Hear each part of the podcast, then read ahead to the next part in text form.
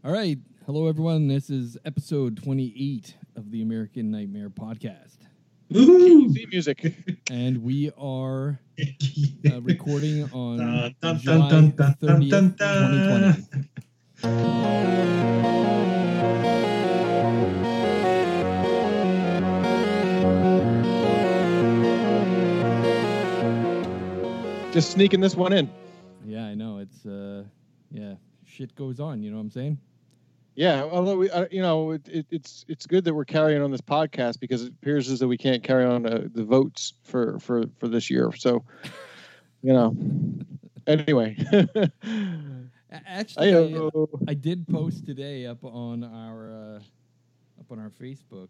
Um, we have some very popular podcast uh, episodes. Apparently, um, what? we have uh, quite a few that have quite a few listens. If you look, Yeah, I uh, saw what number one was, and I'm still shocked yeah, at all that. the devils are here. Two hundred and twenty-four listens. Two hundred and twenty-four listens.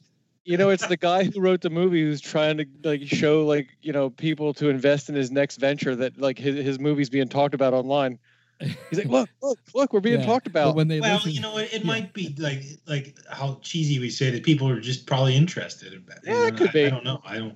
And, and and that one guy, the, the the black dude, and it was actually pretty entertaining. Yeah. He had some good one-liners. nice. Hey, also on the website today, how about that picture of the deer that I posted from the place we stayed at? I Yeah, swear to God, I was hell? going to start talking to me Agent Sumerian.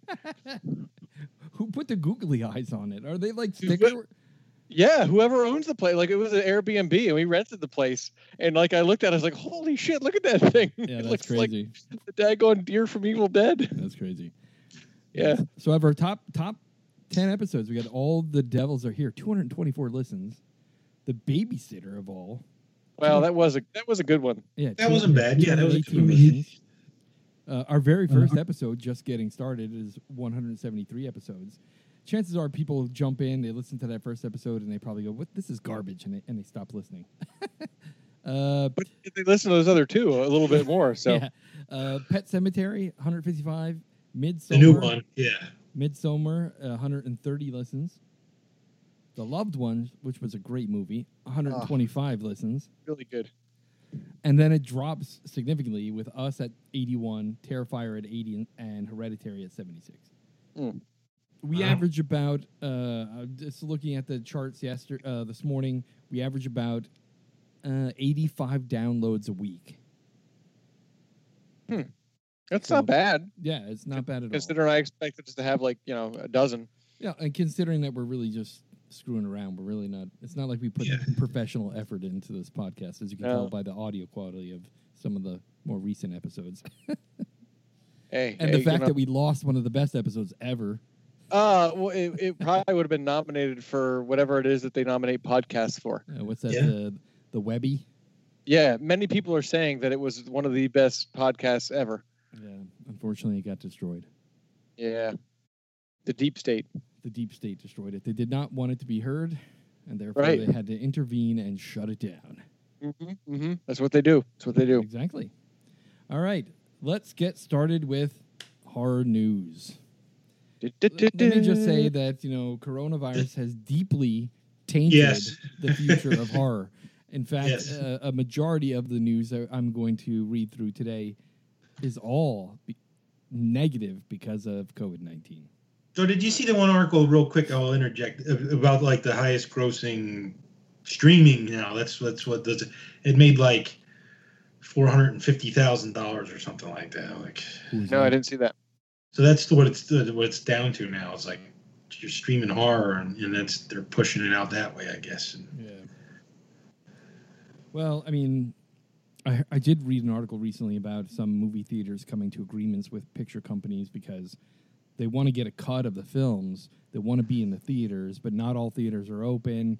And if you just went by the number of theaters that are open, movies wouldn't make any money. So they have No. to do streaming of some sort because there are intelligent people out there that are not dumb enough to go to a rally in Oklahoma and then kill ourselves and a bunch of other people with our Oh, illness. poor Herman Cain. Yeah, R.I.P.. Fuck, listen here, I put it this fuck all those Republicans. I looked at those pictures on his Twitter feed of him like meeting all these people there. I hope he got them all fucking sick, and I hope they all die. I'm sorry, am I being too honest? no, no, no. Hey, this is a hard I podcast. I apologize to any conservative uh, listeners. Listen, I'm I'm fiscally conservative. I'm not a Republican. I'm not a Democrat. I just fucking hate everybody. You also you also believe in science. Uh, science. I am, my life is guided and dicti- dictated uh, by the consortium of brains out there that are smarter than me, uh, that that do actual scientific research and experiments and use real results to make decisions.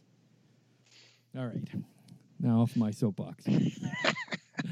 Uh, the first news story today: Netflix adaptation of The Sandman has been delayed to 2020. Ah, It's sad. It's sad. It's sad. Sandman was a great uh, comic book series, a great uh, book based on uh, Dark Horse Comics, right? Um, Is that off of Spider Man or no? no, this is DC Dark Horse. So it's uh, it came out in like Okay. 1989 or so. Was the, Alright. the Neil Gaiman uh, was directing this adaptation of the of the 1989 book, uh, and they announced last year. I think we talked about it on an episode early last year about uh, Neil Gaiman is working to to adapt this and direct it for Netflix. Netflix signed some sort of deal with him. It was going to be like a uh, it's a movie, but it's going to be an a series, like a, a short series, kind of like HBO does with their uh, like series of stories um, that form like the outsider. yeah, like The Outsider. Yeah. Um, so this is going to be ele- it was good. It's supposed to be eleven episodes when they announced it, and it was supposed to be uh, starting in May, and they delayed it, and they delayed it further, and now they said, all right, screw it, somewhere in 2021 we'll do it, which is sad. Yep. Um, the Conjuring Three: The Devil Made Me Do It. Trailer looks great.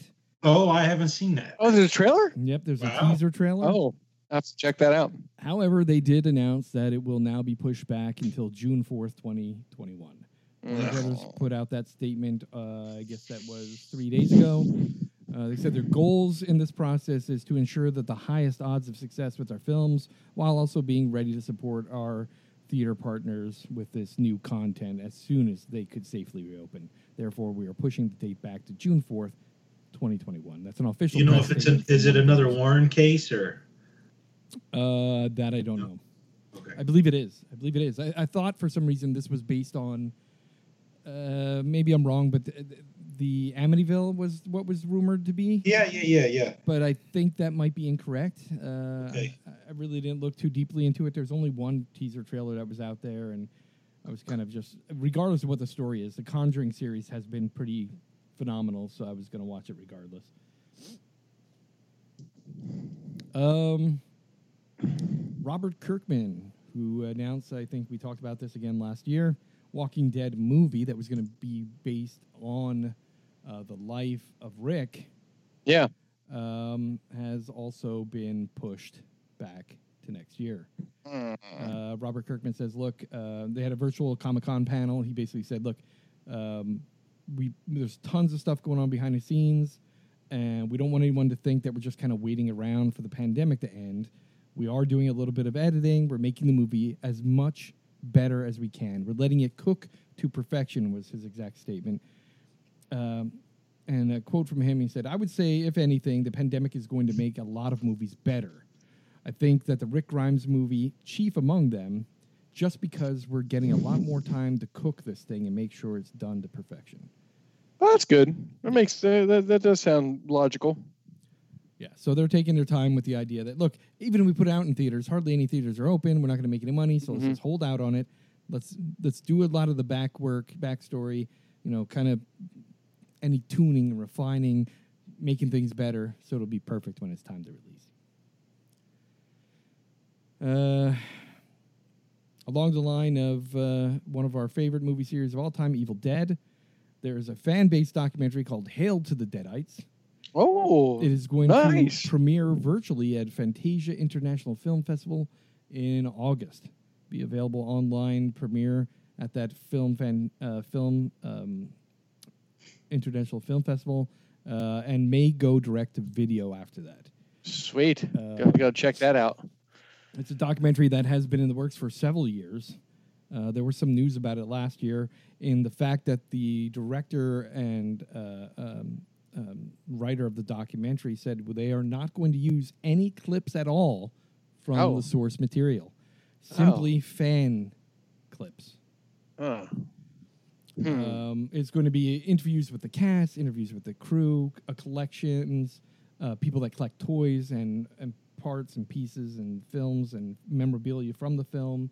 There's going to be all the kind of people that are really into this uh, franchise, so you kind of get to see the the weirdos that are into this stuff like us. I was just say, do they have? Is there is there a name for the people who are into Evil Dead? Like, are they dead? Are they Deadites? Is that what we're? I, I think that's what they're going by, Hail to the Yeah. Deadites. So I think it, they're calling the fans Deadites. So they're talking about the fact that, you know, this documentary is going to cover all four films that were created, right? You got the Evil Dead, Evil Dead 2, Army of Darkness, the reboot of Evil Dead, right? Four films. You got the it TV include My name is. Bruce. Yep. You got the TV Nice. series, you got the comic books, uh, the figurines, Video games. video games, uh, and you have some of the toys made by Todd McFarlane uh, for Evil Dead. So you've got Great. yourself quite a collection of stuff. That Yeah, I'll check it out. There. It's about a. I still own a copy of the VHS to Evil Dead 2. Nice. Carmen Nice. Carmen came upstairs from the. She has no idea. She's like, "There's movies in a box down there." She's like, "Let's just throw them out." I'm like, No. "I'm not- No, I can't don't. do that." I'm like, I can't do that. Uh, it's You have no an idea. It's an 80 My minute personal effects. documentary. Yeah. This is an 80 minute documentary. So it's going to also have, you know, interviews with Bruce Campbell, Ted Raimi, Betsy Baker, Theresa Tilly, Ellen Sandweiss, Richard Mandelier, uh, Tom Sullivan, Dan Hicks, a lot of the people that were part of the building of that movie, and including Sweet. Bill Moseley uh, making his comments on Nice. such a great uh, piece of work. So I'm excited to see that. I really hope. I know that I looked it up. I, the the Fantasia Film Festival is August 20th. Uh, so I'm hoping shortly after that it should come out on direct uh, to video uh, streaming, which would be awesome. I can't wait to see it. Like maybe September. Yeah, I'm hoping like maybe it'd be nice. It would be like early September or late September, just in time for Halloween. Would be kind of Yeah. Yeah, that'd be nice. Uh, promo art has been released for Godzilla versus uh, King Kong. Nice. Uh, that movie is on its way out, and my understanding is that it has been filmed. It's in post production. But they believe that the uh, the movie is has been pushed back ten months from now as its expected release. But they Due already COVID. started the marketing blitz for this. Sweet. Uh, by the way, that promotion, uh, I have a link. Uh, I'm going to put a link to that into the podcast here, also up on our website. Uh, the the poster looks just freaking amazing. Really looks nice. I'm excited for it. I love Godzilla. Throw some King Kong in there, and you got a perfect movie. Yeah, I mean, King of Monsters was was really good, and, and I thought Skull Island was really good. Skull so Island was fantastic, yeah. And I think the two together, although in reality, you look at the size of King Kong in the classic movies and the size of Godzilla in the classic movies, Godzilla towers over King Kong. But in this Yeah, universe, sure. they will be s- uh, about the same size. Yeah, I was gonna say that wasn't much of a fight if it's Godzilla against Yeah. much bigger, but okay. Um, we talked uh, about three or four months ago about Scream Factory having another one of their awesome releases of horror films on Blu-ray. Scream Factory is fantastic. They've been releasing so many great collector's items on Blu-ray. I love it. We talked a few months back about Event Horizon at, uh, Director's Edition on Blu-ray. It is now pushed back to 2021. because of the COVID. Yes, they're having problems uh, with their production facility because of uh, lack of staff, obviously from you know COVID nineteen. So they have delayed the release of this until mid January 2021. Damn. I do have it on pre-order at shoutfactory.com Sweet. because Event Horizon is fucking amazing, and this director's cut apparently has a whole bunch of stuff that Oh, uh, was nice. not uh, in the original theatrical release. Yeah, they left a lot of stuff on the editing room floor apparently for that movie. Yeah, I mean that's all. That's all I've heard about. Yeah, they talk about that a lot, and I can't wait to see it. Like I, I'm, I'm dying for I'm- this Blu-ray. Kind of scared to see it. Like that movie creeped me out. Like the that stuff movie. that got edited out. I know that that the video, the found video footage of what happened to the previous crew, or you know, like that. That, that uh, I'm kind of worried. Yeah, yeah. Um, quickly, a, a, a story that I read on JoBlo.com, uh, horror movies. Uh, there was an interview with Francis Lawrence and Keanu Reeves, and Keanu Reeves said he would love to play Constantine in Constantine 2. Now, unfortunately, awesome. yeah, unfortunately, he wants to play the part. He loved playing the part. It was an awesome movie. Uh, the comic book was great. The adaptation wasn't so great, but I still liked the movie. I thought it was Um, good. Yeah, I mean, in terms of sticking to the comic book, yeah, but it was good. It was good. Uh, Yep. They never made a part two. It was planned. It never happened. But Keanu Reeves says he's completely open to playing it again. He loved playing that character. We'd love to play it again. However, we do know from a few episodes ago, we did mention that a reboot was being planned uh, and was going to go through, I believe, Netflix. Um, Hmm. So I don't know where that reboot stands, but if they don't do a reboot of the series with a new actor, please bring us the Keanu Reeves Constantine Part Two. Would be fantastic. Yeah, definitely. I, I, I mean, I didn't know the comic book when I watched the movie, so I had no no expectations. Um, so I, I, liked the movie, you know, because I again I didn't know anything about the comic book. Yeah, fantastic. Uh, the the story, the comic book stories, is great. Same thing with like, it's it's funny how how much modern pop culture media is based on comic books nowadays. Like the number of Netflix shows, all that crap, right? Mhm. All right, uh, Quiet Place Part Two has been pushed back yet again to April twenty third, twenty twenty one. Thank you, COVID nineteen. You're the best. Um, yeah, the first movie it was originally scheduled for release in March. That got pushed, and now it's pushed again. Hallelujah. Uh, the movie Antlers, which is being produced by Guillermo del Toro, has been pushed back to February 19th. Was expected to be this month, uh, and now it's been pu- pushed back. They're expecting sometime in early February uh, 2021. The target date is the 19th. However, that has not been anchored in stone as of yet, unfortunately. Mm. Um, it looks like a great. Uh, here, here's just a summary of the movie. In the movie Antlers, a small town Oregon teacher and her brother, the local sheriff, becomes entwined in a young student, harboring a dangerous secret with frightening consequences. All right, uh, some good news. Lovecraft Country, new trailer, and it will be premiering August 16th on HBO Max at 9 p.m. I saw the trailer for it. Yeah, it looks Lovely. good. Looks freaking amazing. I can't wait to see it. Yep. Yeah, I didn't see anything about that. I'll have to check that out. We I think we talked about it on one of the previous episodes. All these uh, great. Uh, really, it's uh, uh, what's his name is is producing it. Um, uh, Peele, Jordan Oh, Peele. yeah, that's right. Yeah, okay, I remember now. Uh, yeah. So it looks pretty freaking amazing. So I'm excited for that. I wonder how they're gonna what what the storyline is gonna be and all that stuff. But um, it looks really good. It looks scary. Some of the the trailer had some pretty scary scenes in it. Yeah. Yep. Um, a trailer has been released as a teaser for the new Marvel Helstrom series on Hulu.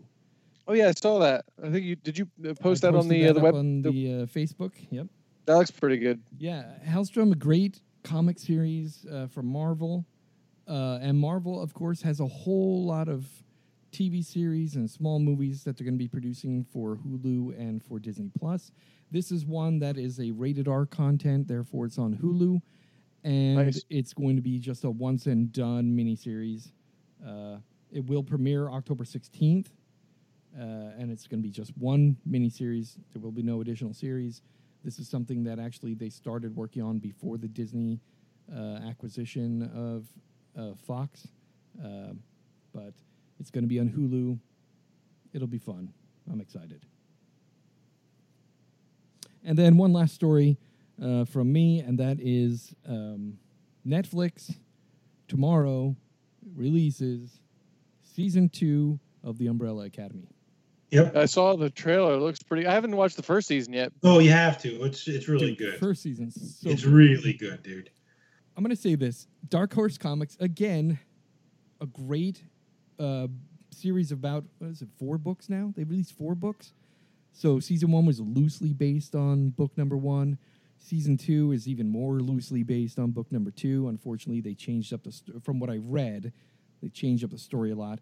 The thing is, after season one, uh, my sister was so addicted to it that I, I actually talked her into going out and buying the comic, uh, the, you know, the graphic novel, the four uh, books, And Too uh, long in between seasons, though. Still, it's like you, you totally forget what happened. Yeah. I mean, I sort of, I, I sort of have an idea what happened. Right, but that's the thing is yesterday, uh, Monday, my daughter and I started rewatching season one. yeah, we'll probably watch the last episode again just to catch up. I'm sure they'll do a recap too. Yeah, because I couldn't remember. I like I remember the, the you know the peak of the end of the last episode, but like I Yep. couldn't remember you know Yeah. they discovered about who killed Hag- Hargreeves, and I'm like, yeah, uh, uh, I don't remember how they wrapped that up in the in the in the show. Yep, yep, yep. and my because of being a fan of the comic book back in the day, like you know they ju- actually they just released the, the the fourth book, I believe, not too long ago. Uh, which I didn't even read the fourth one yet. I just read the first three. But um, the the thing about that is like uh, it, they stray so far from the comic book, you know, from the graphic novel that like I Uh-huh. don't remember what goes on. But it's still they did a great job. They really adapted it. Very Oh yeah, well the for characters, the characters are like awesome. That's what I, Absolutely awesome. Yeah. You and the thing is they do such good character development in that show. You really feel Yeah. for the characters. Like you have an Oh emotional yeah, hook. absolutely. Yeah. Well, I think they almost did that. Sal. Is each episode was like revolved around one of the character. You know what I mean? Yeah. They sort of did backstory on on each of the characters. Yeah, characters. and they really kind of got you feeling for each of the characters, especially you know the main character Vanya at the end. You Yep. really felt like her fucking pain. Yep. Yeah, but that was a great show, and I, and anyone who hasn't watched it, I know it's not necessarily horror. I mean, it's horrific. There's a lot of blood and shit in it, but it's definitely worth watching, uh, whether you're in the comic books or not. Uh, Umbrella Academy is really good. It's written uh, by Gerard Way, uh, the singer of My Chemical Romance. He wrote the graphic novel, and it was illustrated by Gabriel Bá, who is a Hmm. didn't know great artist. Um, so written by written by uh, uh, an emo uh, punk rock singer, and then illustrated by one of the best uh, uh, illustrators that has worked in and out of Dark Horse Comics for years. Just fantastic, fantastic series. All right, let's move on to I got, I got one or two Oh, things, and yep, it's cool. Go for it. Yeah, uh, they'll be real quick. Um, so uh, I hadn't really given a whole lot of thought to HBO Max um, over the, since it's been released, but I saw that they got a, uh, a animated series called Gremlins: Secrets of the Mogwai coming out. Yep. And it's a prequel to uh, to the 1984 film. Awesome. Uh, it looks pretty good. It's uh, supposedly where that the old Chinese guy who um, who sells uh, Gizmo to uh, you know to, to the dad in the in the movie. Yeah. Where he comes across Gizmo.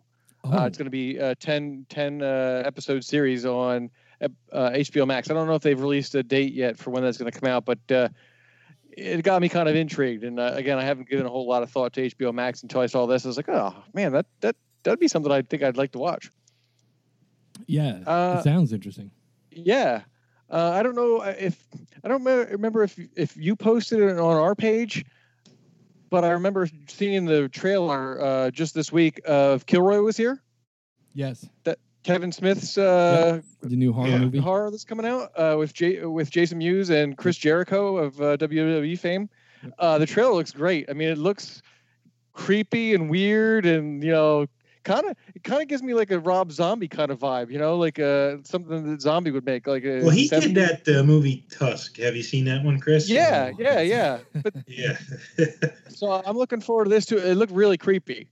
Uh, you know, and, and Kevin Smith doing doing horror like worked out pretty good the first time. So Yeah. um was that on ours? Did you post that?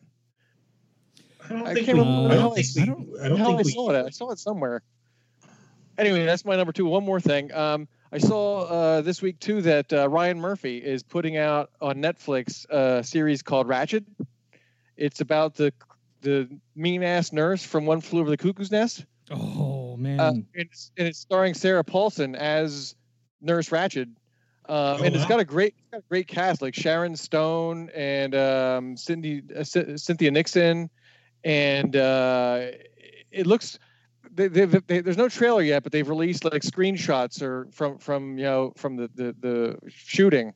Is that the guy Uh, that does American Horror Story, right? Yeah, American Horror Story, Scream Queens, Nip Tuck, Glee, like you know. So it, it actually looks kind of the looks of of this scenery kind of reminds me of um, uh, Asylum from Okay. from American Horror Story. So, and I, you know, that that that woman was kind of you know she was uh, vicious in that movie. So so What's So, go ahead, sorry. What's the story? Is it like it's a it's a prequel kind of it's it's Oh. her her becoming who she was like she she volunteered i forget what what the the premise it was like she responds to an advertisement about a nurse for an experimental um mental health facility yeah? and she goes in there kind of not you know in, in the back of her mind she harbors kind of some kind of you know psychoses but it's not prominent when she first shows up and then as the as the show goes on i think it builds and she becomes you know the the woman that you know from one flew over the cuckoo's nest um, i think it's supposed to be released in september on on netflix and it, it looks pretty good again no no trailer yet just uh you know screenshots Nice. so those are my uh, my three things uh horror related news awesome. All right. Uh, uh, Craig, anything from you? You're good. Nope. I was going to mention the Umbrella Academy as well. Okay. All right. Let's move on to next. Next, we typically do the top five, but we're doing something very special this time. we're doing a top 10 of 1980s horror movies. And the reason for this, is way too difficult there are so many movies. I'll say this much in my research. Number one, I watched um, the um, Chasing Darkness, oh great movie i watched i finally i finished that finally four hour long documentary. they do Uh, every year it's crazy Yeah, every year of the 1980s. If you're an 80s horror movie fan like all of us are, you will really enjoy this documentary. It's about four hours long.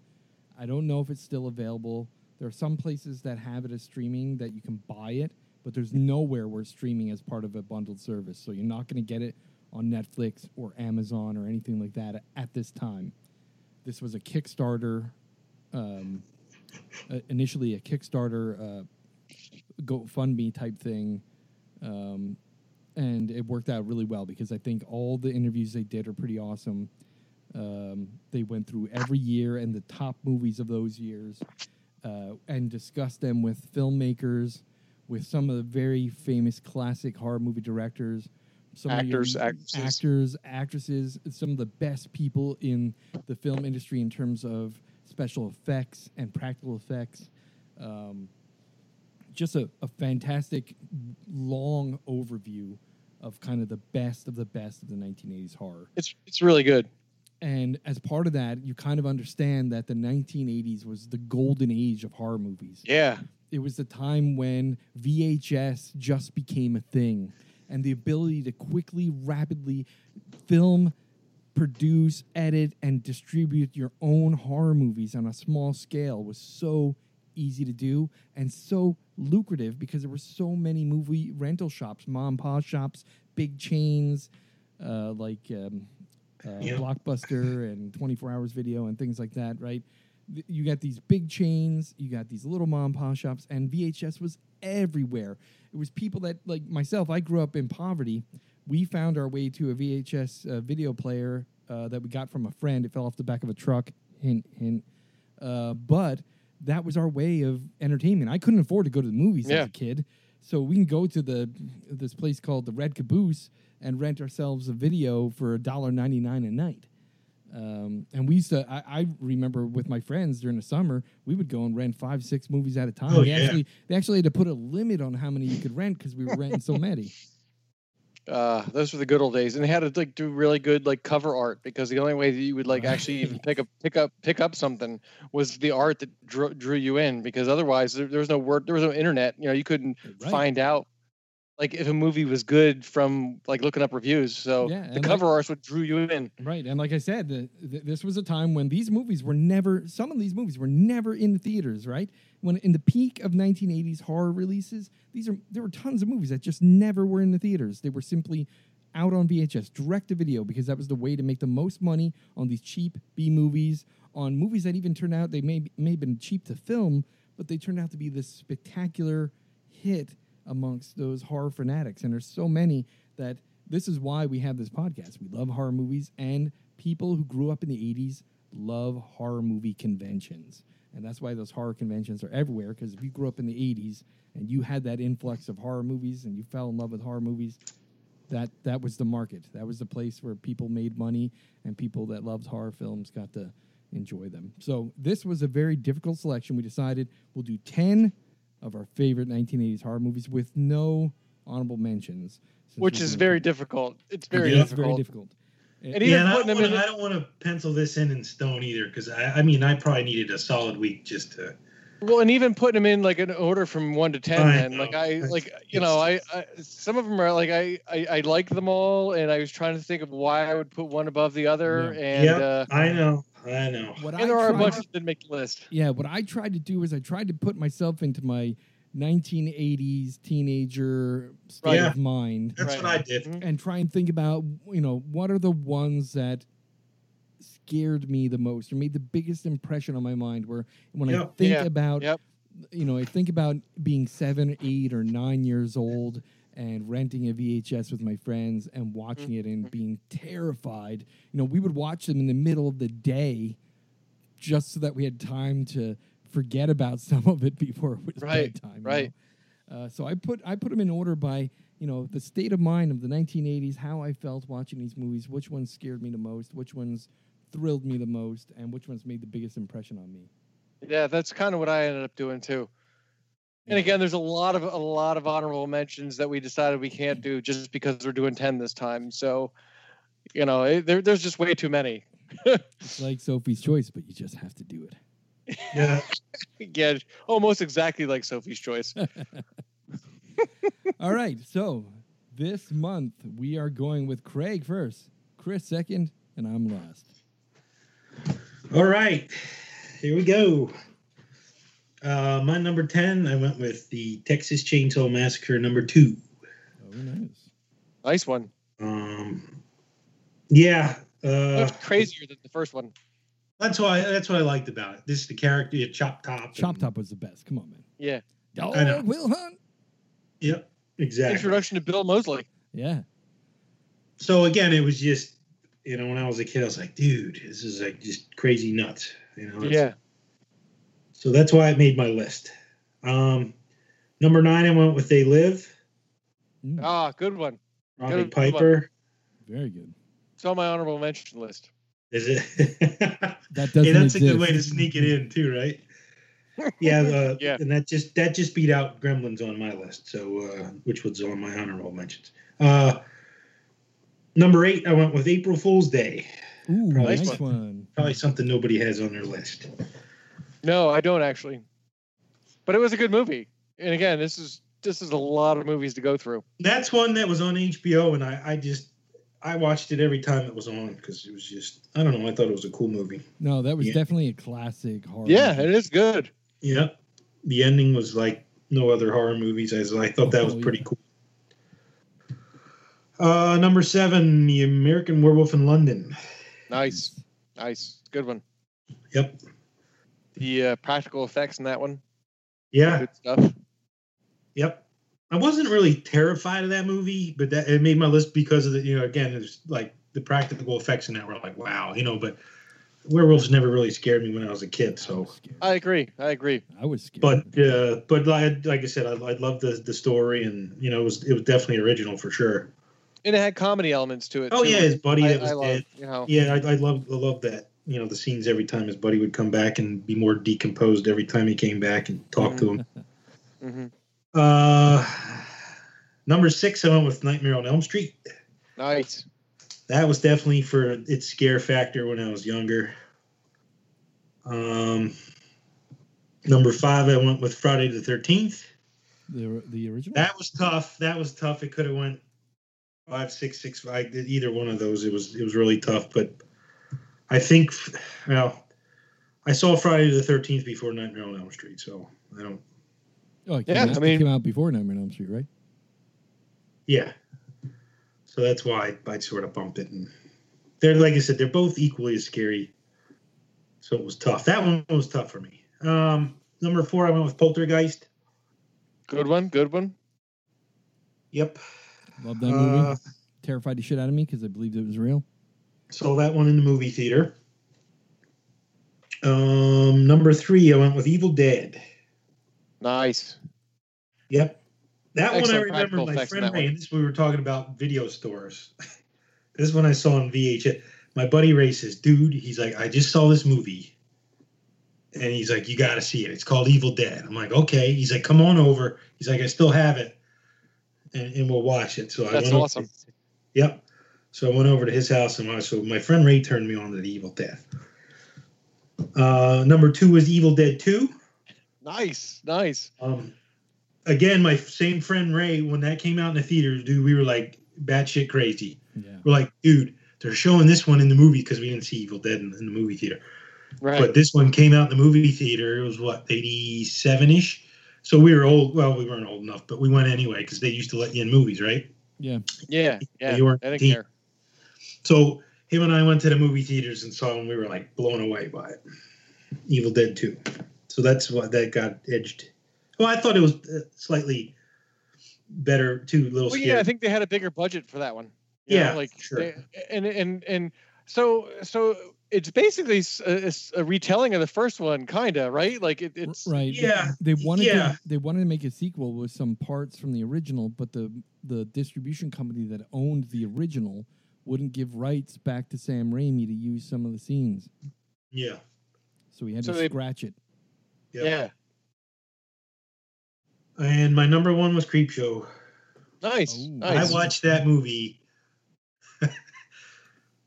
probably 50 times when I was a kid. It was, That then was again, on that was on, that was on HBO all the HBO a lot, yeah. Yeah. It was on HBO a lot back in the day. That was And it just, I could rewatch it and read, even though I knew it was going to happen, I just could Yeah. rewatch it, watch it. And I loved it. That was one of my the- honorable mentions too. That was one of the horror movies that I was one of the first movies I saw on a big screen TV at somebody's. house. Really? Yeah. It was on Nice. HBO. I man, I was little. I had to be seven or eight years old, maybe nine, and I watched. Um, I watched it on a big sixty-inch television. Those Oh, is that when they had like those, it was like three foot deep, those yeah, big, yeah, like it was those a big, big, rear bulbs. projection. Yeah, big It was rear like- projection. It was a red bulb, a blue bulb, and a green bulb. Yep. And Yep. The, yeah, the screen was like plastic. yeah, it was like a plastic flimsy thing with like a, a weird kind of magnification film on the back of it. yep. Yeah. Yep, I We watched had- that as a kid uh, in, in somebody's That's house. awesome. Yep. So that's my that's my list. Excellent, excellent. That's a good 10. list. Good list. Yeah. All right. All right. I guess I'm next, huh? Yep. Okay. Um, so that that uh, there's a couple of si- similar ones on my list. I'm gonna go through it and uh, number ten, Children of the Corn. Oh, yeah. Okay. Yeah, Uh, I know. that it's that movie scared the crap out of me. I when know. For, and you look Man. watch it now, you're like, what the freak was I thinking? and, like, and how that one, scared I was. and that dude Malachi. I mean, oh yeah. he was scary as he shit. lies Like, he was- behind the rows. He's like so evil. I know, right? yeah, he was creepy as shit. Like that's his look. I mean, he was just a scary looking dude. Yeah. but that was a Irish s- outfit. just Yeah, I know. Movie. And you know, when I watched it, I was a kid and like seeing kids like like like just killing all adults and stuff. I was I was creeped out by that. yeah, absolutely. Um, number nine, American Werewolf in London. okay. Uh, we already talked about that one, and we've I, I think all these movies that we we're talking about here, we've probably talked about at some point. Yeah, we have. Yep. 24 episodes. Is that what you said it was, Uh, Sal? we're at 20. This is 28. 28. Shit, I missed Yeah. a couple. Number eight, Pet Sematary, the original. Yes. Okay. Not that bullshit we watched a couple months ago that was just straight up garbage. Uh, Um, That's on this Prime one, now or something too. I this think. one holds a special place in my heart. Uh, me and my buddies used to watch it all the time back in the day, and it's it's it's pretty creepy. Um, another Stephen King. yeah, this uh, the original is up on HBO Max right now. Is it really Yeah. nice?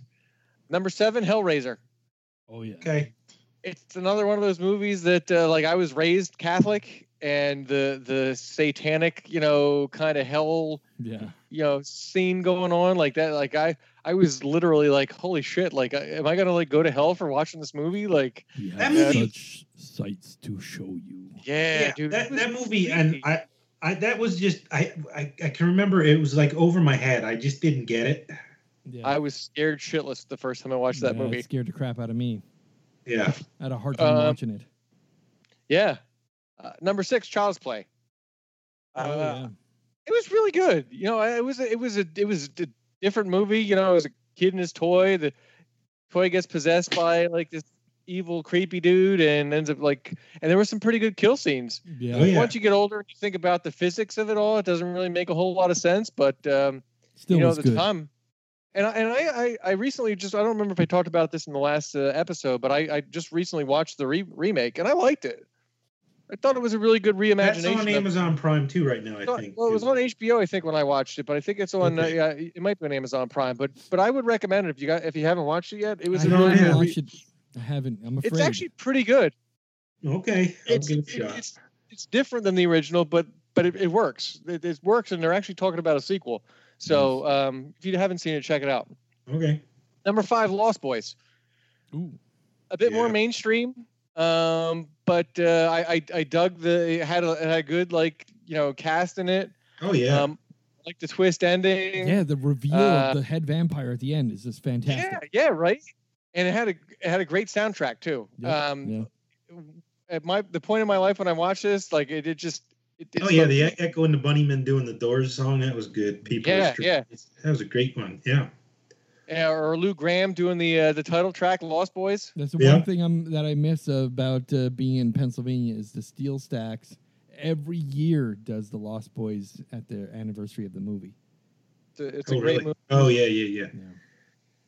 Number four, Evil Dead. Okay.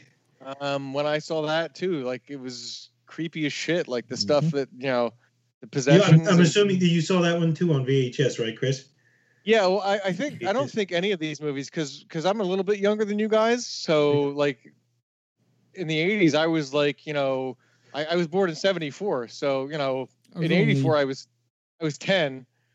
Yeah. I didn't start watching horror movies. Well, well, you know, I watched like Dracula and Frankenstein and all that shit on TV, but like actual horror horror movies, Yeah. um, I didn't see most of them in the theater. Didn't you love to when you Same were a here. kid?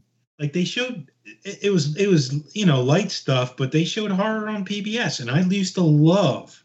I got so excited when they showed a horror movie on PBS. Yeah, yeah.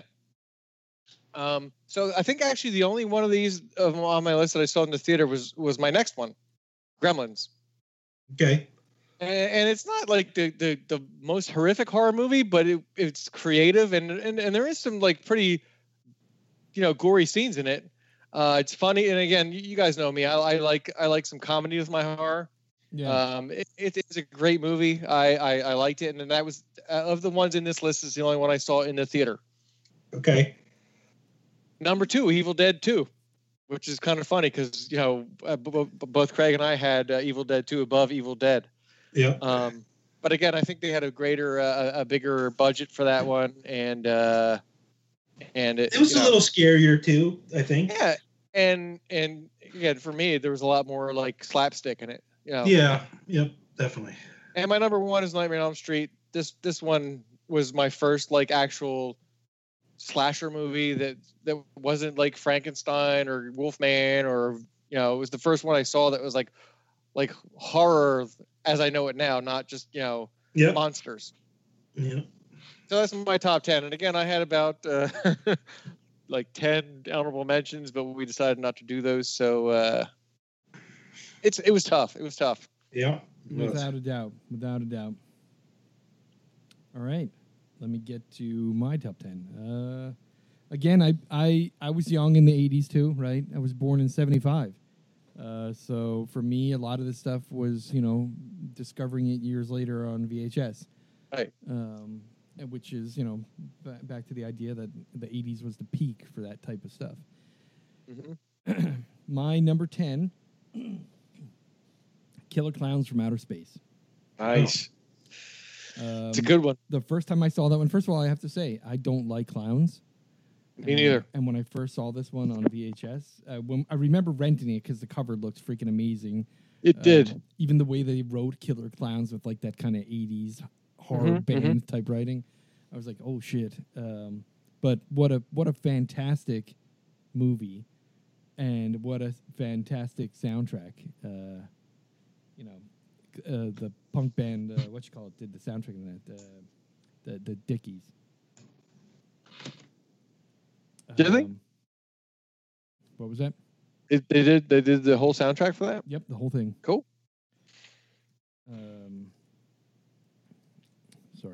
my cats are bothering me. I hope you don't hear them freaking meowing on this. I thought I heard a cat earlier. I didn't uh, say anything, but uh, My daughter's at work and I got to feed the cats, and now they're begging me to feed them, and I'm just not. yeah, they don't they don't let up those cats. Hell no. When they're hung- Did You Dickies do them. the uh, banana splits Yep. uh, song? That's too? correct, Yeah. yeah. Okay. Um, then we have my number nine, The Gate. Ah, good oh one. boy. Again, Okay. this is one I was I was fairly young watching this one.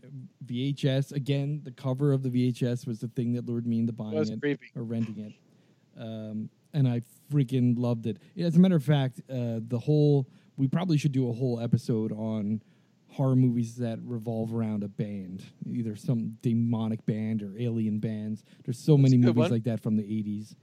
Um, but The Gate was just one of those movies. Play a rock record backwards, you know. Everyone, my my grandmother hated rock and roll and was constantly, you know, devil's music, devil's music. Yeah, And yeah. then watching this movie made me go, "What the fuck? Maybe it is." I do like B, B movies too. Yeah, That might be yeah. a Yeah. category. Because there's a lot of those in the 80s too. I, Oh, You know what I mean? It's like, Oh, tons of them. yeah. yeah. Uh, my number eight, The Entity. Come on, how, Oh, wow. how could you not love Barbara Hershey in The Entity? Yeah. When you were a I know kid. that yeah. one. Yeah, The Entity. I, we've talked about it a ton of times, and every time, every time, Yeah. Chris, you go. I don't think I've seen that one. I, I guess I should see it because you guys talk about it all the time. Listen, you need to see it. Oh yeah, for sure. Write it down again. And it's funny that it's called the entity with Barbara Hershey in it. Right, exactly. Well, the thing is, there's a whole scene in it that to me was both, as a kid, was confusing because it was both hypersexual and terrifying when she's Yeah. being molested by a demon in her A sleep. ghost or demon. Yeah. it was it, the whole that thing was. Then it was good effects too because you couldn't Oh, see yeah. it. You know what I mean? But you, Yeah, but the her way that they like, made like the bite marks appear on her tits and the bite It's marks. because, yeah. because I remember this whole conversation now from another episode. Yeah, basically she gets raped by the devil. and it- it's gonna watch this As a kid, it's confusing because you're like, "Ooh, look at titties," and then you're like, "Wait a minute, bite marks on She's titties." been raped by Satan. Yeah. um, my number seven, Evil Dead. Nice. Again, uh, to me, that was a classic horror B, B movie. Uh, uh, they both were just the the cheap special effects. Uh, the girlfriend, you know, the way that they painted her face and stuff to make the Oh, yeah. Deadites just was awesome. And I like the remember stop the- ma- animation when she's doing the ballerina dance. yeah, yeah. the- And I remember the reason why I bought it is because I, I used to go to this uh, the, uh, grocery store in Carbon County called Laneco. And we would go into Laneco. and there would be those machines you put two quarters in and you get the plastic bubble with stickers in it. Yeah. And one day, you know, I put in my 50 cents, I turn the thing, it pop out, I get a Evil Dead sticker of it was like the hand, way. the hand reaching No out of way. the grave and grabbing uh, and I'm like, oh my god, th- what is this? What is this? And my friend's like, I think it's a movie. I think I saw it at the movie store. Get out of here. I'm like, dude, we Get gotta out. rent it. So we went and rented it. And uh, as a matter of fact, um, that sticker, when I was in a band in high school, I had that Evil Dead sticker from Laneco. on my guitar. Oh, that's awesome. That's an awesome story. It is. uh, my number six, Poltergeist. Ah, Again, Sweet. this one was on HBO over and over and over again Oh, yeah. kid. And I just remember watching it going, is this real? Like, does this shit really happen? Is this what those ghost catchers do? They record this shit? This is. I always, you know what? I always wanted to live in that neighborhood though. Oh, yeah. Like I always just when I was a kid, I was like, that neighborhood just looks so nice. Yeah. I want to go to California and live there. You Yeah. know? Especially at the beginning, you see that guy riding the bike and dropping beers. Yeah. And his kids are chasing him with the remote control cars. yeah, yeah, yeah, yeah. Yeah. Looks like a lot of fun. Well, they So, did that on purpose, right? Yeah. They did it because it was like a little piece of heaven. So you thought. Yeah. Well, they talk about it in that documentary that we talked about before, that Chasing Darkness. Yeah. Really good. yeah, they do. Um, number four, Return of the Living Dead. Ah, hey, that was on my honorable mentions. Just Yeah. saying. Now the thing about this one is, when I watched this, I was in junior high school. It was on HBO, and I had the flu. I was feeling horrible. I had the shakes, had a fever, and Oh shit! part of that watching this, Yeah. was fucking terrifying. Made you feel like Thought you you might were be a turning zombie. into a I'm like, oh my god, what if I turn into a fucking zombie? What if I, that's why I got the chills, especially that scene where the, the boyfriend is like, I don't know, I don't feel so good. Yeah, yeah. I'm like, right? oh yeah, fuck, that's I can I see feel. that. Man. It just scared the shit out of me. Oh man, yeah, because they you, you see them getting kind of more sick and sick as the movie goes Yeah. on. Yeah, after they breathe in, breathe in that. Yeah, see, that was one and- movie where they did a nice job turning into zombies. Like they didn't like turn into a zombie instantly. They, they actually suffered a little bit. You know what I mean? Right. Well, because they were the like ones the that slow they didn't get bit or anything. They they breathed in the gas. in the, the- Yeah. And and then like yeah that, that that part just being sick I think really made a mental impact on me and I tell my kids about it all the time it's like I had the flu and I watched this movie and it was the worst idea I ever had and it gave me nightmares for months It was a great movie. Like I, that's Oh, one of those ones like good. when, I, I I'll go back to that one a lot and, and rewatch it. my number three Hellraiser Ah, again this was a VHS rental uh, the cover looked awesome because it had Pinhead on the cover I'm like dude Bolt in the box. yeah I'm like if that guy is the villain in this movie it's gonna be freaking awesome uh, and so boy did it, it did it ever like impress the shit out of me i was like that was like one of the best rentals i ever made in the 80s So scared. I was so scared by that movie. And he was actually they interviewed him quite a bit in that In Search Yeah. of Darkness movie. yeah He was in there quite a bit. That dude. yeah he ta- and he talked a lot about the developing of the character and all that shit. It's just it's just awesome. Yeah. uh my number two an american werewolf in london. Mm. Another I- good one. i remember i remember the house i lived in watching this movie for the first time. Again vhs rental. Um it was at my dad's house and i remember watching the special effects and going holy shit.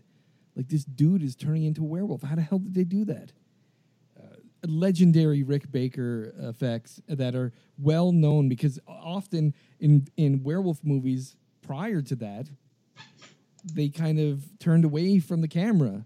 Yeah, yeah. or they did like a you know if you're looking at the classic monsters from universal it's like a slow fade in from one makeup level to the next. This one animated the actual transition which was just mind-blowing uh, it gave it gave to me a real a realism to it. Yeah, it was it was pretty awesome. and and it made me think oh shit. So transforming into a werewolf is a painful experience. It's not like lon chaney standing still and turning Right, into a right. werewolf. This is like fucking pain because your body is changing uh, and and and followed up upon with really you know movies like the howling and whatnot. Uh, and my number one a nightmare on elm street Nice. again VHS rental. I was in eighth grade. It was summertime. It was my cousin's house down the street. She lived three houses down from me in Weissport, Pennsylvania. Uh, me and six other kids. We all got together. We closed all the blinds in the house. Her mom said, "Yeah, you can have friends over." We had soda and popcorn and chips and pretzels, and we closed all the blinds to make it really dark in the house. And then we proceeded to watch that and be fucking terrified. It was scary, I remember man. like when the movie was over, I couldn't wait to open the fucking windows and get outside into light. it was yeah, terrifying. Freddy was scary as shit in that movie. Yeah. Yeah. And there you go. That is uh, all of our top 10 1980s horror movies. Plenty of overlap. Thanks to whoever suggested that one. Yeah. Again, I, I we didn't get any emails this week, this month, but I want to suggest again to our listeners, if you're interested in proposing a top 10 list or a movie we should check out or review, please contact us at feedback at the hyphen American hyphen nightmare.com. Or you could go to our website, the hyphen American hyphen nightmare.com, and click on the feedback link. Uh, in order to give us uh, some feedback email, uh, you can tell us we suck. You can tell us the show sucks. You can tell us the show's good. You can give us some some top ten lists. You can tell us your favorite horror movies. Um, join our discussion on Facebook. We have a Facebook uh, American Nightmare. You do a search for that. You can join our group there. Talk to us about your favorite horror movies and give us some suggestions. We, we really actually had two two new members sign up in the last month. Yes. to the to the Facebook page. yeah, awesome. That's good. Also, just throwing this out there, if you want to send the uh, message to me telepathically, I do uh, possess The Shining. So uh, you know, Very good. just saying. Okay, so now we move on to the feature. We're discuss Speaking of The Shining, the movie Doctor Sleep, 2019 release. Uh, did fairly well in the theaters. it did. It did do really well. I like. I didn't. pay much attention to it Yep. because I didn't know anything about the movie other than I I seen The Shining before, but it did pretty good in the theater. it's got an 89% on Rotten Tomatoes, which is a pretty good rating for viewers. Yeah, Uh, critics aren't quite so kind to it. Uh, they're up in the 70s, but yet, you know, 89 is pretty good for viewers. and for critics, seventy's not bad. I mean, Yeah. you know, horror movies often don't do well with the critics, so Yeah. All right, let's get into discussing Doctor Sleep. Now, this was recommended by me, uh, mostly because it was finally on HBO Max this month. Um, and I'm such a big fan of the Shining book and the Doctor Sleep book. Um, Doctor Sleep um, is the continuation of the story from The Shining. Uh, the book, Doctor Sleep, is a continuation of the book version of The Shining. One of the great things that I'm very, very happy about with this movie is they melded those worlds together. They decided, let's do the story from the book, but let's adapt it for the screen in such a way that it wraps up the story of the movie Shining. And it sure did. And that was phenomenal.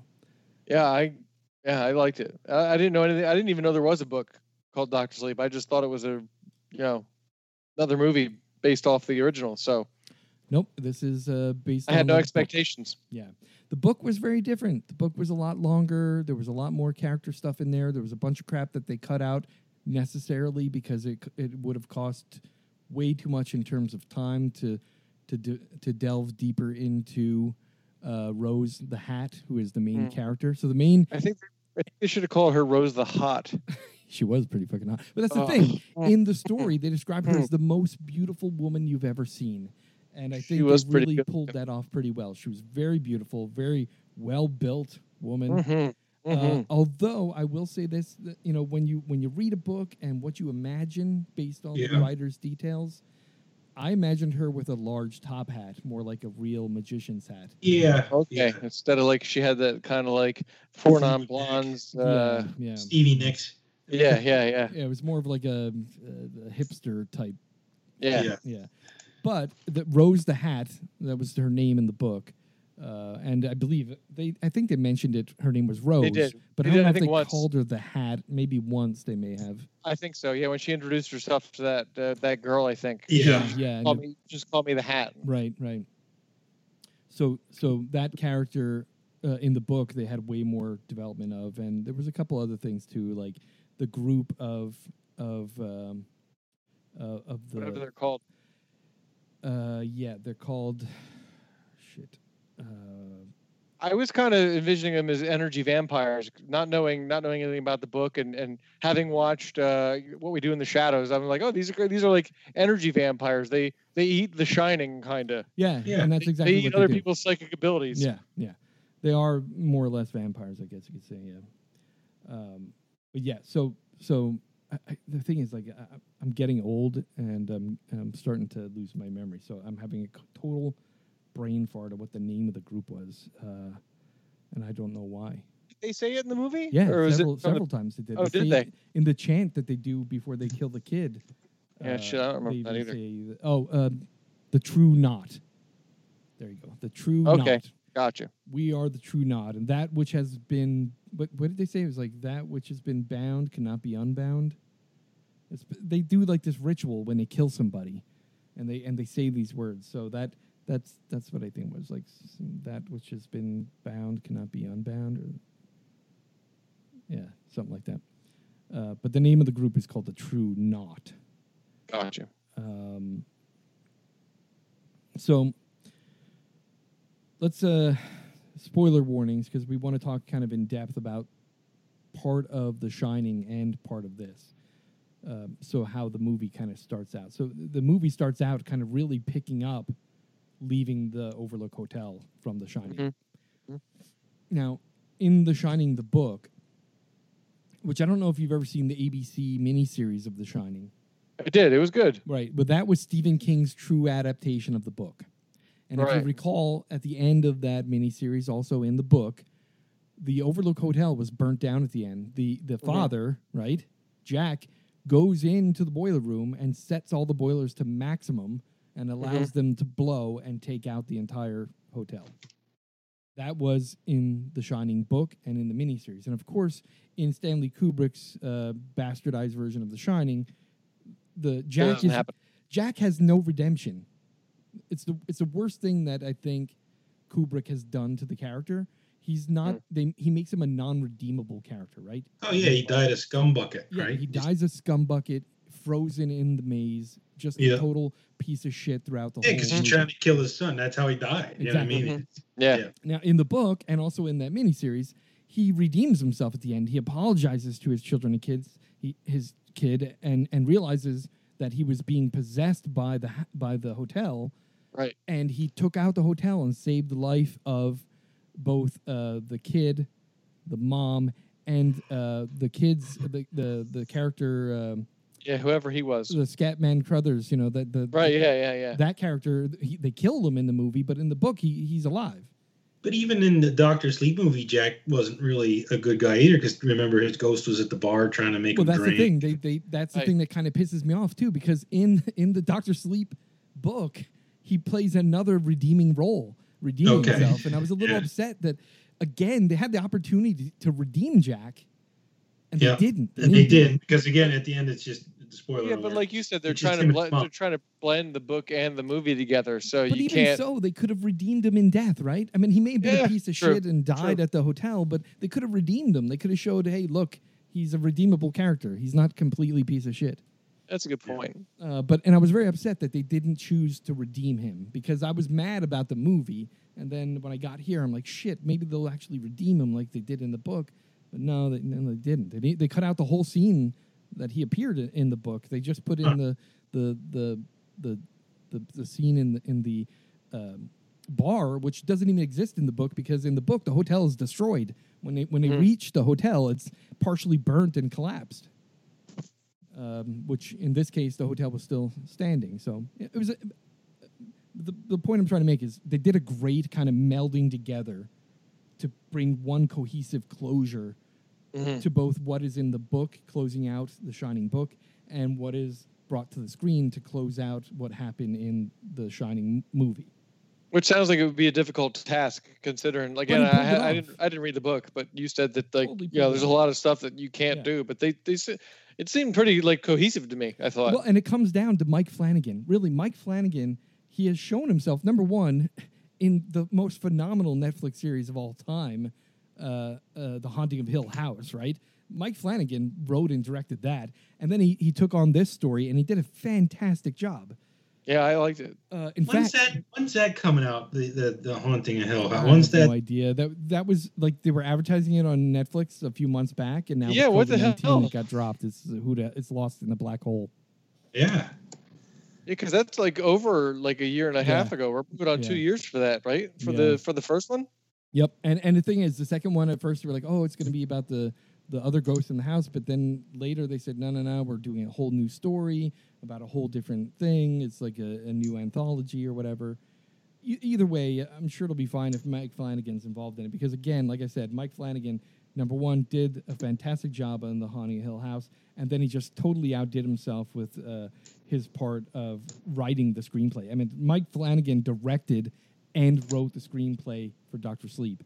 Uh, in fact, he consulted with Stephen King on a couple of the aspects of how he wanted to merge the two stories, you know, the two versions of The Shining. And as far as I'm concerned, Mike Flanagan did a superior job. Like this is just a another feather in his cap to show when it comes to horror, Flanagan's got his shit nailed down. Yeah, I really, I, th- I, I liked it. Um, Ewan McGregor, McGregor did a fantastic job as a grown-up Danny Torrance. I- thought his character thought so. was awesome, hmm Mhm. very well played. He's a He's a great actor. yeah, he's a great actor, and having him in this part was just phenomenal. Um, and and and his personality as that character, just some of the things that he did were just it was just great. It- his ability to portray the struggle of what he had to deal with with The Shining as a child, with his ability that is called The Shining, and how he deals with it in the future. And then you you see the trauma he went through, and then how he talks to Abra, uh, the young lady who. who Oh, I thought she was great too. she was fantastic too. Yeah, but and and the way that he tried to tell her, you know, take take that shining and hide it. Tuck it away. Don't let people know about it. More people will come for you. More people will think you're weird. Just tuck it away. Uh, and then at the end, how he redeems himself and says, "You know what? Don't, don't tuck Yeah. it away. Just shine on. Be who you Mhm. are." Know, Crazy Diamond. yeah, and, and that was just freaking awesome. Um, Yeah, she uh she she was great. Like like my only thing was like I, I they kind of switched from her to being a little girl to like a teenager like real quick. Well, that's the thing is again in the book, in during that time space, they do a bunch of character development for the the, True Knot and the team Uh-huh. the True Knot. In the book, the the True Knot was a much larger group of people, a huge group of Okay. people. And and I'll tell you from the book, I don't know if you're interested in reading or not, but here's a spoiler. The the team somebody gets the measles Oh. and it wipes out half of the True Knot. Oh shit. Yeah. Um, Hmm. They, uh, the True Knot, they really do in the book. Stephen King, of course, you know he's diary of the mouth when it comes to writing, or diary of the pen. Uh, Right, right. He he wrote so much into character development for the True Knot. Uh, that was pretty amazing, including backstories for uh, the Crow, uh, which is kind of uh, Rose the Hat's right hand man. Oh yeah, yeah, yeah. Yes, that that was my big thing. Like like like I was like, where wait a minute, did I miss a part where she went from being like a little girl to like a teenager? Like yeah, they just go eight years later. yeah, and I must have turned my head for a second for that part because I was like, wait a minute, did I, Yeah. where, when did she become a teenager? yeah. But she was great. yeah one of the one of the great things in the story again more spoilers uh, i think we already gave a spoiler warning but one of the great things that i loved is the way that they portray the fact that well we knew we knew from the shining right danny torrance was a powerful psychic Right. to the point that But- when he called out and the the character played by Scatman Crothers uh, the heard him was like you nearly killed me with with your scream you know when you reached out to me Right. um, and that is uh, you know a shine like never shined before, and that's why this the the the Overlook Hotel wanted Danny so badly. Yeah, but then he got they they got a taste of something else. Yeah, yeah, and so that's the great thing is that how they start off the story with he's struggling as an alcoholic, right? He's Mhm. struggling as an alcoholic because what is he doing? He's got all the voices in his head from his psychic abilities, and he's He's been trying to numb them. yeah, he's been taught all his life that he's got to hide that. He's got to keep away from it because of all the terrible things that he was exposed to because of having the shining, because of being taken to the Overlook Hotel that was hungry for what he had. Mhm. Uh, he hid it as much as he could. And they, they cut to him as as they leave and the summer comes and they move to Florida, him and his mother.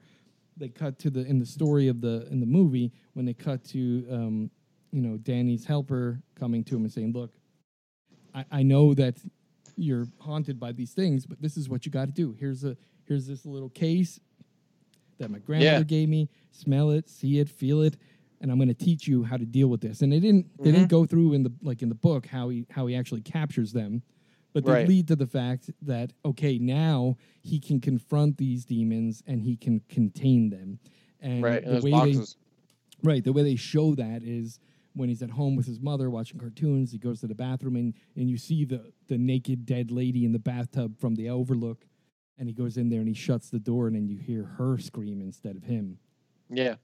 uh, and then That's he comes cool. he comes back to his chair and he's like yep i took care of everything mom everything's good um, that that was pretty awesome to show that you know now he's got some control over it uh, but they show when he gets older he's still fighting off those voices in his head and that suffering and the one thing that they show the terrible situation where he's so much like his father right he's drunk out of his mind he's high on coke he takes this girl home he wakes up with her in the morning she's like passed out in the bed next to him covered in puke Mm. he opens Yeah. his wallet and he's like, "Oh shit, she took my fucking money, probably to buy that coke."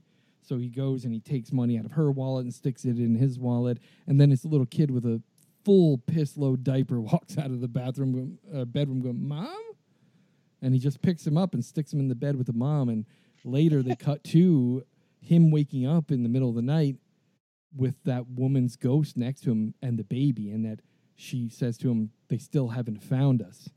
And then you realize, oh fuck, Yeah. she was dead, probably from an OD. Over, overdosed. Yeah. Left the kid there with her. And now the kid is fucking dead. Yeah. And then that's where he's like, "Fuck, I've got to, I got to sober up. Like I'm fucking, I'm not just fucking my life up. I'm fucking other people too." that was that part was pretty shocking.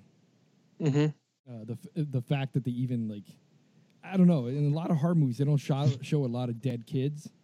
Right. But this kid with the flies in his eyeballs and he's like his half rotten face, I was like, fuck, Yeah.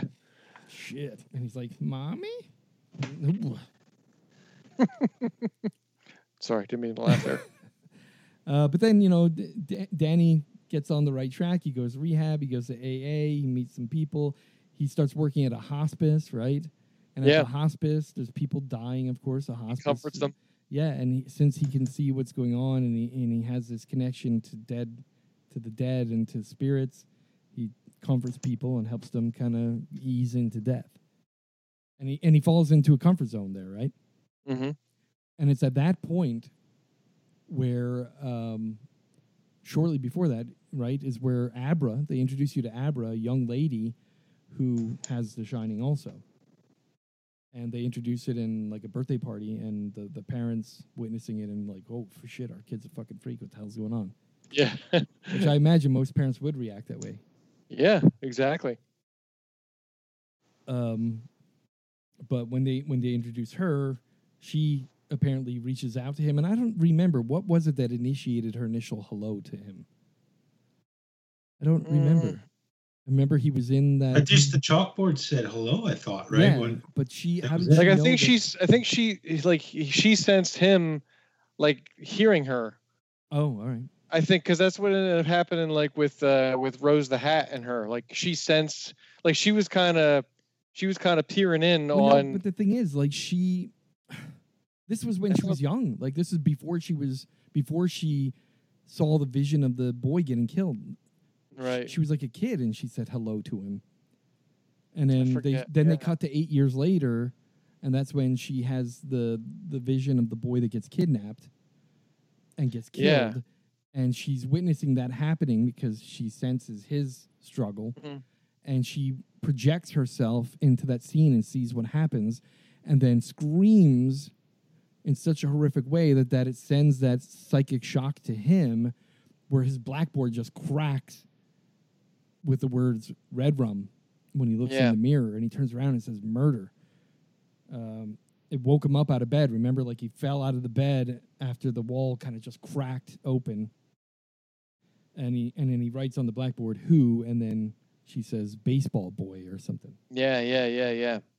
um Yeah, there was a she- couple instances where it didn't. It wasn't as smooth as you know. yeah well and then she like fakes going to school the next day and she gets on a bus and finds him and he says how did you find me and she's like uh kind of like gps like i could sense where you're at she goes it was kind of cool uh, but that's when he says listen if someone out there is doing this stuff Right. then you need to be quiet. You need to settle down because they're going to come for you.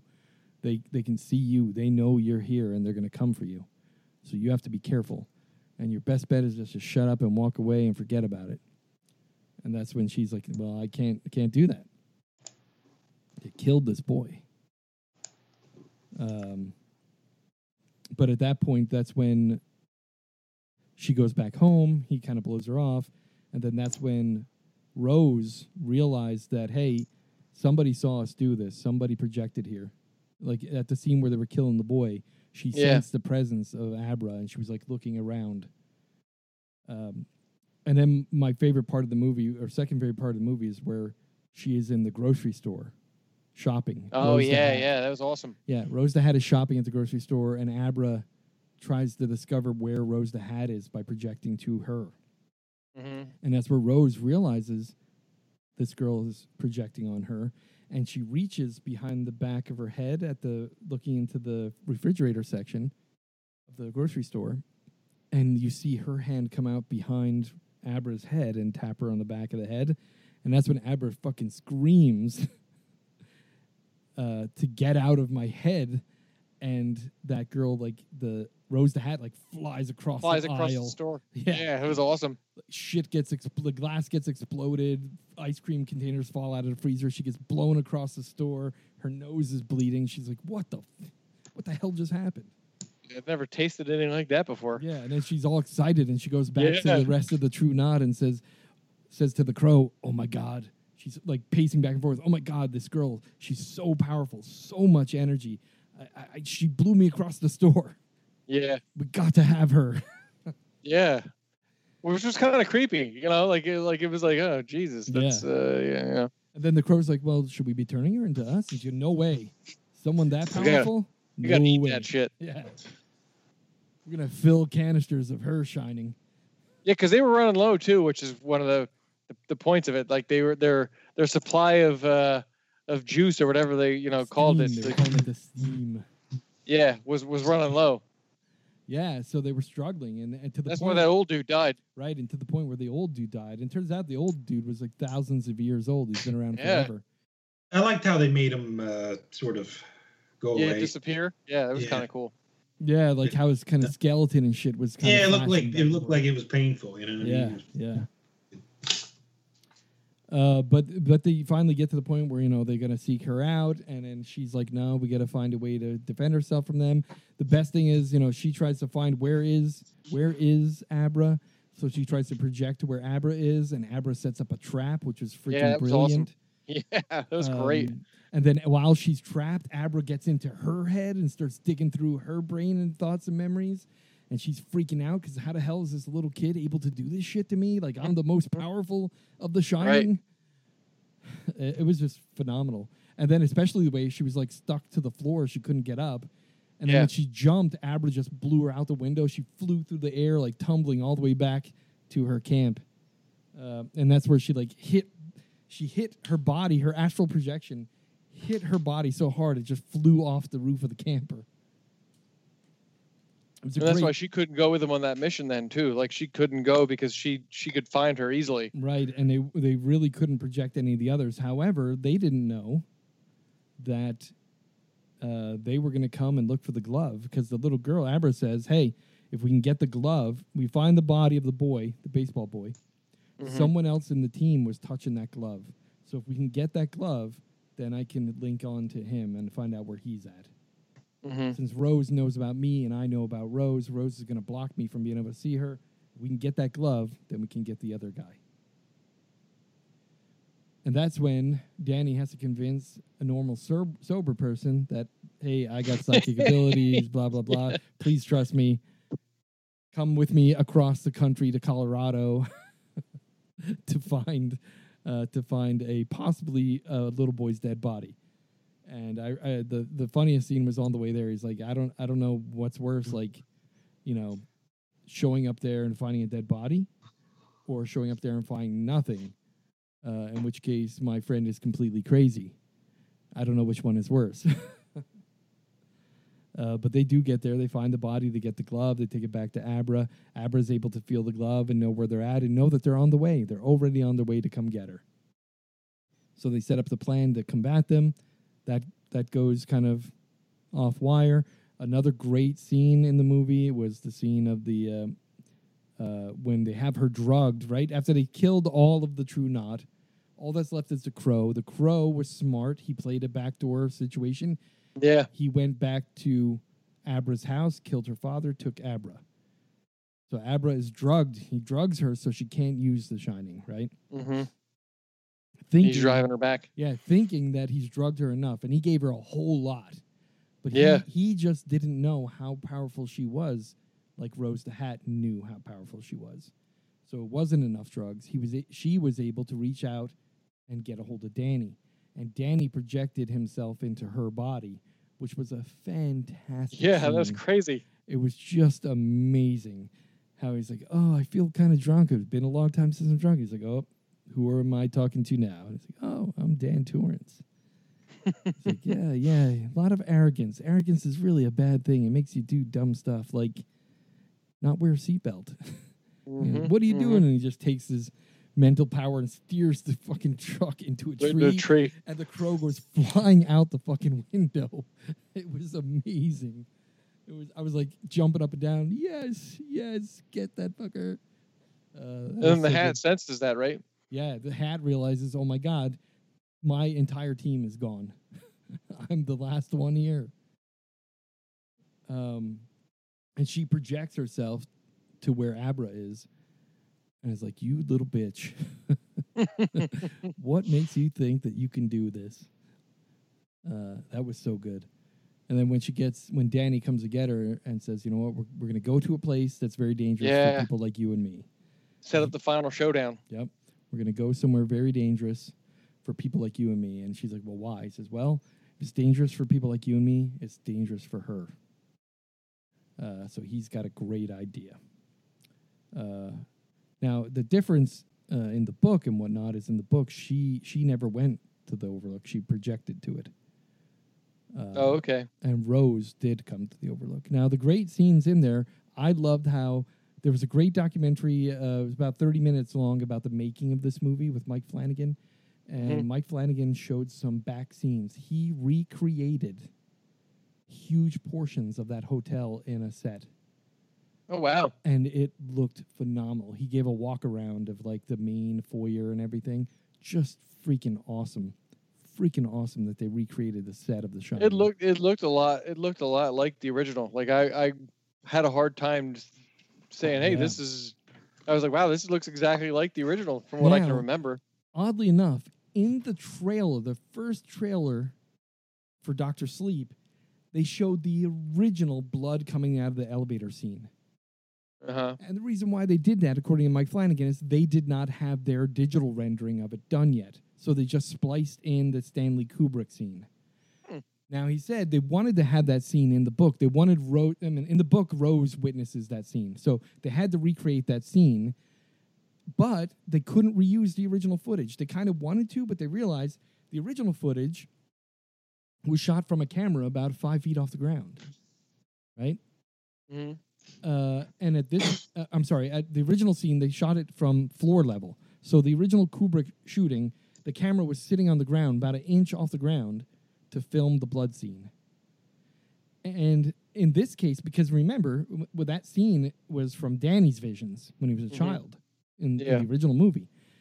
In this one, Rose the Hat has to see it, and she's not that little. so he Yeah, had to digitally recreate the scene from five and a half feet height, so it could look like it was Hmm. coming from the, what Rose the Hat was seeing in a vision. Hmm. So they had to re they rendered the entire scene frame from frame digital to follow the same exact footage that Kubrick did. So the, the flow of the blood, That's pretty the movement of the the furniture, all that stuff was exactly from Kubrick, but recreated in a digital scene with a camera angle up at five and a half feet.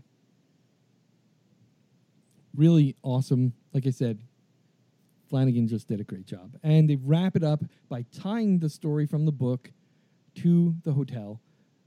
In this case, the great thing that they did that Mike Flanagan had to write on his own because it did not exist in the book was the stair scene with the axe where But that was like Wendy and, and Jack yes, too. it was like reenacting the whole Wendy and Jack scene. And this time it I is- caught on to that. I was like, dude, this Yep. is just like Wendy and Jack. Yep, and it's Rose the Hat with Danny, and Danny takes the axe and hits her with it, and she grabs it and bam, right into his femoral artery. Oof, ooh, and he's on the fucking ground, about ready to die, right? And then she's like trying to suck the steam out of him, and she's like, "Wait a minute." There's so much in there. It tastes like old alcohol. It tastes like old whiskey. And then she's like, there's more in there. And then you see the flash of all the boxes of the people that he's the, of the ghosts that he captured from the uh, Overlook Hotel. And she's, what is in these boxes? And he just like opens every one of them. and then you see all those fucking ghosts appear and just take her down. And they're like slipping their fingers under her skin. And it's just, it was the most graphic scene ever. Just killing her right there.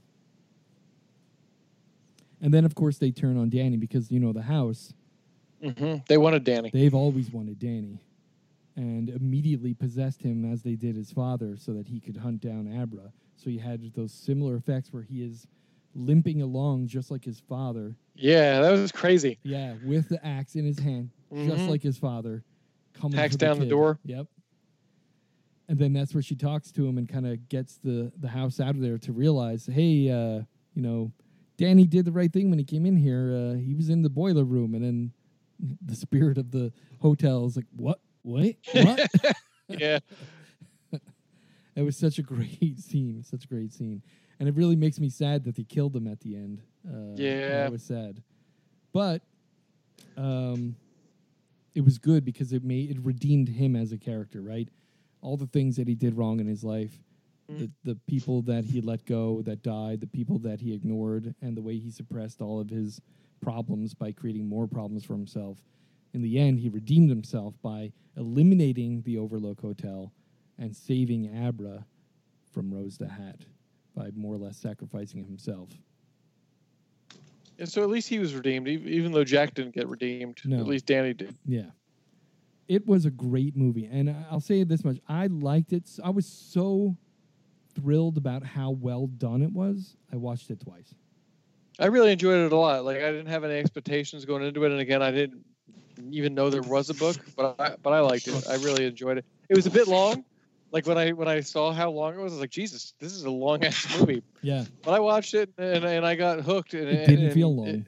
no, it didn't. No. No. towards the end, I was like, oh shit, it's almost over already. in the beginning it was kind of slow paced, uh, but I I think it it it picked up and it went very well. Uh, I did not realize how long it was, and like I said, I watched it twice, and it really is you know it is a story of exactly what you're saying, psychic vampires. You know, they're vampires that live off psychic energy from other people, and it's funny how they mentioned a couple times in the film now the number of people that have psychic abilities are starting to diminish. And they were running low on, on being able to feed on what they called the steam, uh, from these people with psychic abilities. And I got to imagine, you know, especially after reading the book, the number of people in this True Knot cult, Mm-hmm. like, they probably eliminate. It's like you know, eliminated the possibility of psychic babies because they were finding all of them to kill them.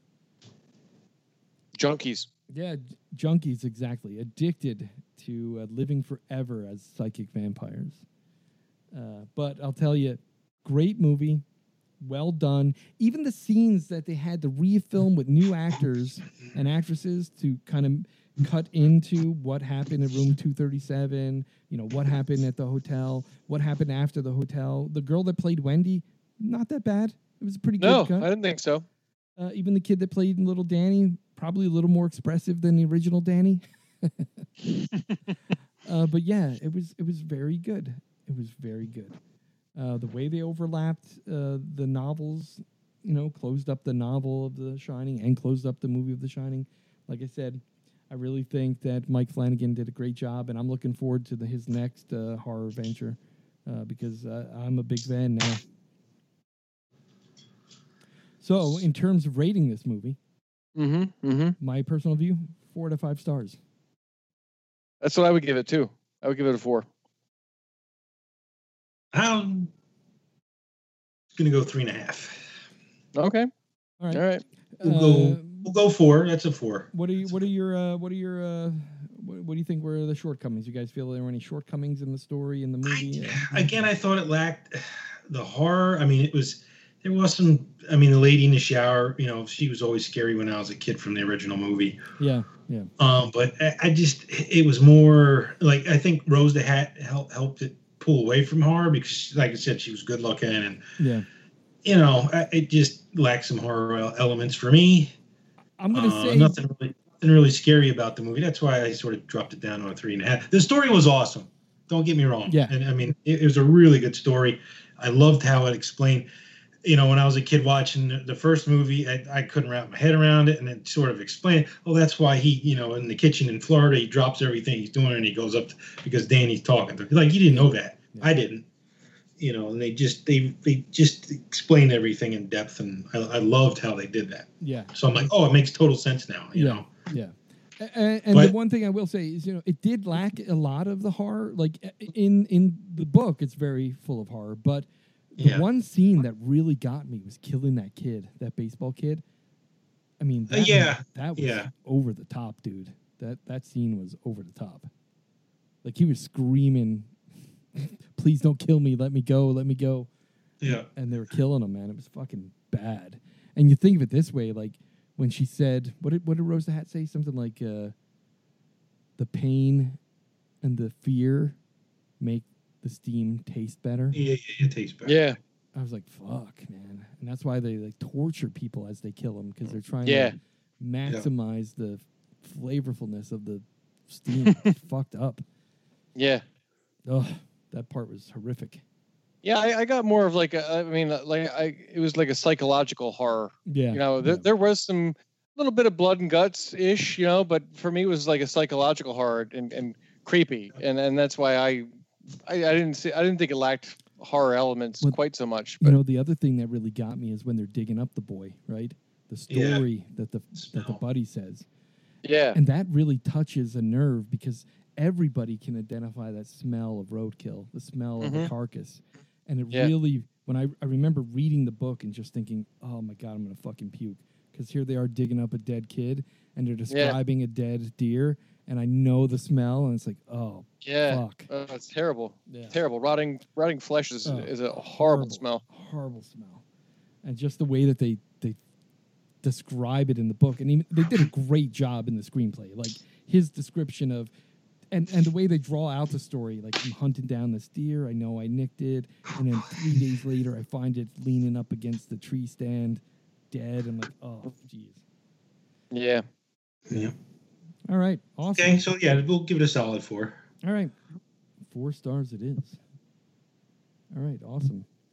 Four to five stars. So my thing is, if you didn't see it, you should see it. Um, hopefully, you saw it since we've been talking about it. Uh, and if you have seen it, tell us what you think about it. You can send us an email, go on Facebook, hit us up uh, on our website. Uh, tell us what you thought of it. Um, then that's it for this episode. Uh, we will be back next month. Probably we'll probably record in three weeks because uh, you know things. yeah, things. All right, thank you, and we'll see you next time.